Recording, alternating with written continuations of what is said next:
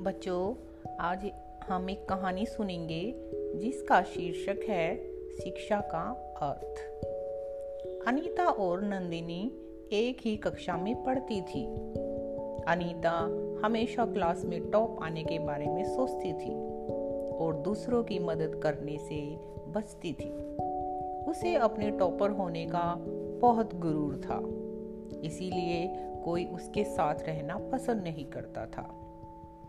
नंदिनी हमेशा खुश होकर दूसरों की मदद करती थी और अपनी पढ़ाई भी मन लगाकर करती थी।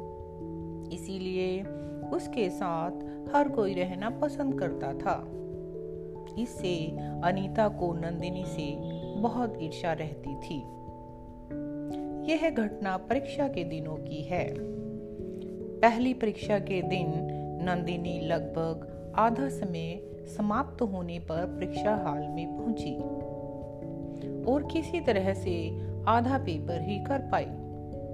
जब परीक्षा समाप्त हुई तो सबने नंदिनी से देरी के आने का कारण पूछा। नंदिनी कुछ बोल पाती, इससे पहले ही अनीता बोल पड़ी, यह आलसी है। इसी परीक्षा के दिन भी समय के महत्व का नहीं पता। नंदिनी बिना कुछ जवाब दिए वहाँ से चली गई। अनीता जब अपने घर पहुँची तो उसे लगा कि घर में कुछ गड़बड़ है। घर में रिश्तेदार थे। उसकी माँ भी बहुत तनाव में थी। वह दौड़कर अंदर पहुँची तो उसके पिता बिस्तर पर लेटे हुए थे। उसके पिता ने बताया, जब मैं सुबह सुबह घूमने गया था तो मुझे दिल का दौरा पड़ गया था और मैं फुटपाथ पर गिर गया था। वह तो भला हो तुम्हारी सहपाठी नंदिनी का, जो वहाँ से गुजर रही थी। उसी ने मुझे समय पर अस्पताल ले जाकर मेरी जान बचाई। जब अनीता को पता चला कि जिस लड़की को वह थोड़ी देर पहले ताने मार कर आई है उसी ने उसके पिताजी की जान बचाई है तो उसे अपने बर्ताव पर बहुत पछतावा हुआ। वह समझ नहीं पा रही थी कि अब वह नंदिनी से कैसे नज़र मिलाएगी। अगले दिन वह स्कूल पहुँची तो नंदिनी के गले लगकर खूब रोई और अपने बर्ताव के लिए माफ़ी मांगी।